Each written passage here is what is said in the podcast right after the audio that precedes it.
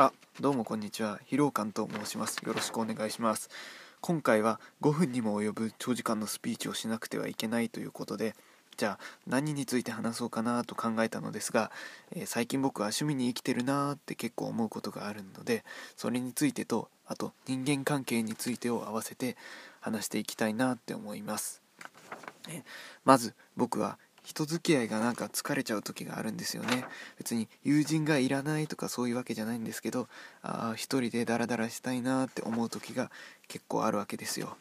あのそれは別に良好な関係だからとか嫌な人がいるからとかそういうわけじゃなくて誰と遊んでも結構なっちゃう時があるんですよね。まあこれはしょうがないやつってやつですね、えー、だからそこでさっき言った趣味の登場ですよ。趣味をしてる間は、えー、その人間関係を忘れてそっちに没頭することができるわけです。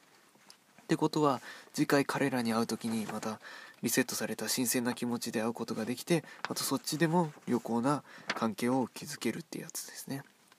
もしかしてこれは俗に言う充電っていうやつなんじゃないんでしょうかね。えー、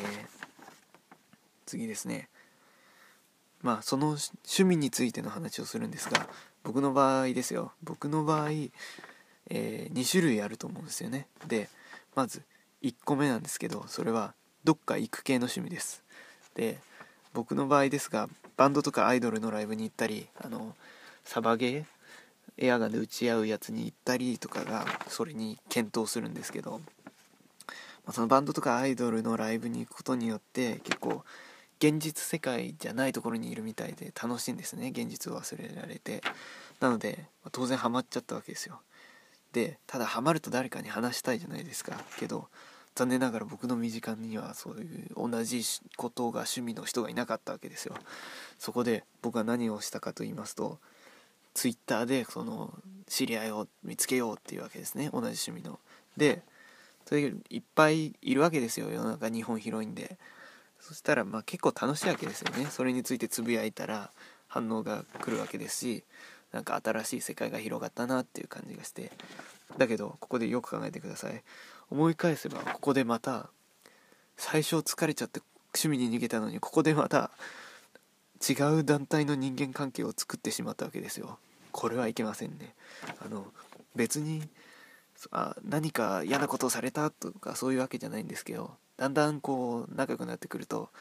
ライブ会場で会いましょうとかなってきて、まあ、当然そこにはそれなりの人数がいるんであのちょっと合わないなって思う人もいたりしてまた結局疲れちゃうわけですよ。疲れを癒しに来たところでまた疲れてしまうっていう負のループですね。じゃあもう疲労困憊じゃんどうしようってなったところでさっき置いといたもう一つの趣味です。それはあのアニメとかを見ることですね。まあドラマとかでもいいんですけど。でアニメとかドラマの何がいいかって言いますとあの自分の嫌な人間が出てるものは見なくていいわけですよね。あの選べるんで。しかもあのネットさえあれば家で一人で見れるわけですよ。特に何の準備をしたりどっかに出かけたりせずにその癒し空間に入ることができる。まあこれは当然またハマりやすい僕なのでハマってしまいますよね。でそしたらまたさっきと同じで Twitter とかで知り合いを作りたくなって知り合いというか感想を言う仲間を作りたくなってしまうわけですよ。でけどこれさっきと違うのはアニメとかドラマは現実の話じゃないんであの変な人間関係が生まれないんですよ。あの例えばアイドルだったら僕はあのアイドルに顔を覚えられたのにこの人は覚えられてないとかバンドマンだったら一緒に写真撮れたぜけど僕は撮れなかったみたいなそういうそのうざったらしい変なのがないわけですよ。こうまさに あのちょうどいいぬるま湯に浸ってるような世界なわけですね。でただそうなると逆に現実の世界の人間が恋しくなってくるんですよね。だからそうなるとあの、まあ、Twitter の中途半端な関係じゃなくてまた友人と遊ぼうっていう気持ちになるわけです。これで考えてください。これでまた最初の振り出しに戻るわけです。なんて素敵なループでしょう